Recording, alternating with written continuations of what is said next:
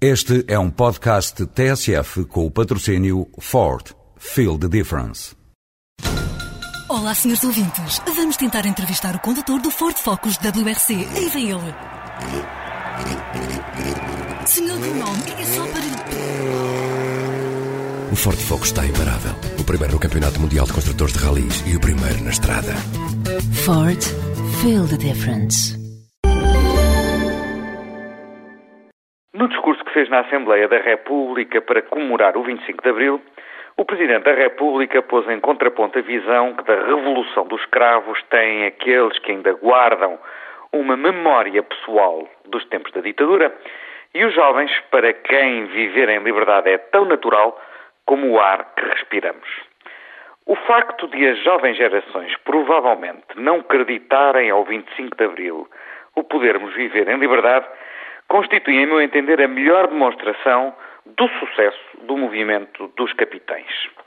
Foi precisamente para que a liberdade pudesse ser vivida habitualmente, com absoluta normalidade, que se instaurou o regime democrático há 33 anos. Nesse plano, viver em liberdade não se agradece, desfruta-se com naturalidade e por isso consideramos a liberdade um adquirido irreversível. Quando os jovens de hoje não conseguem imaginar como era viver com a censura, com a polícia política, com a guerra colonial, estão a homenagear o próprio sucesso do 25 de Abril. Contudo, convém não esquecer que para preservar a liberdade em que vivemos, não se pode subestimar o que a pode pôr em causa. Por vezes não de forma brutal ou frontal, mas de forma insidiosa. Não é o revivalismo seródio que ameaça a liberdade.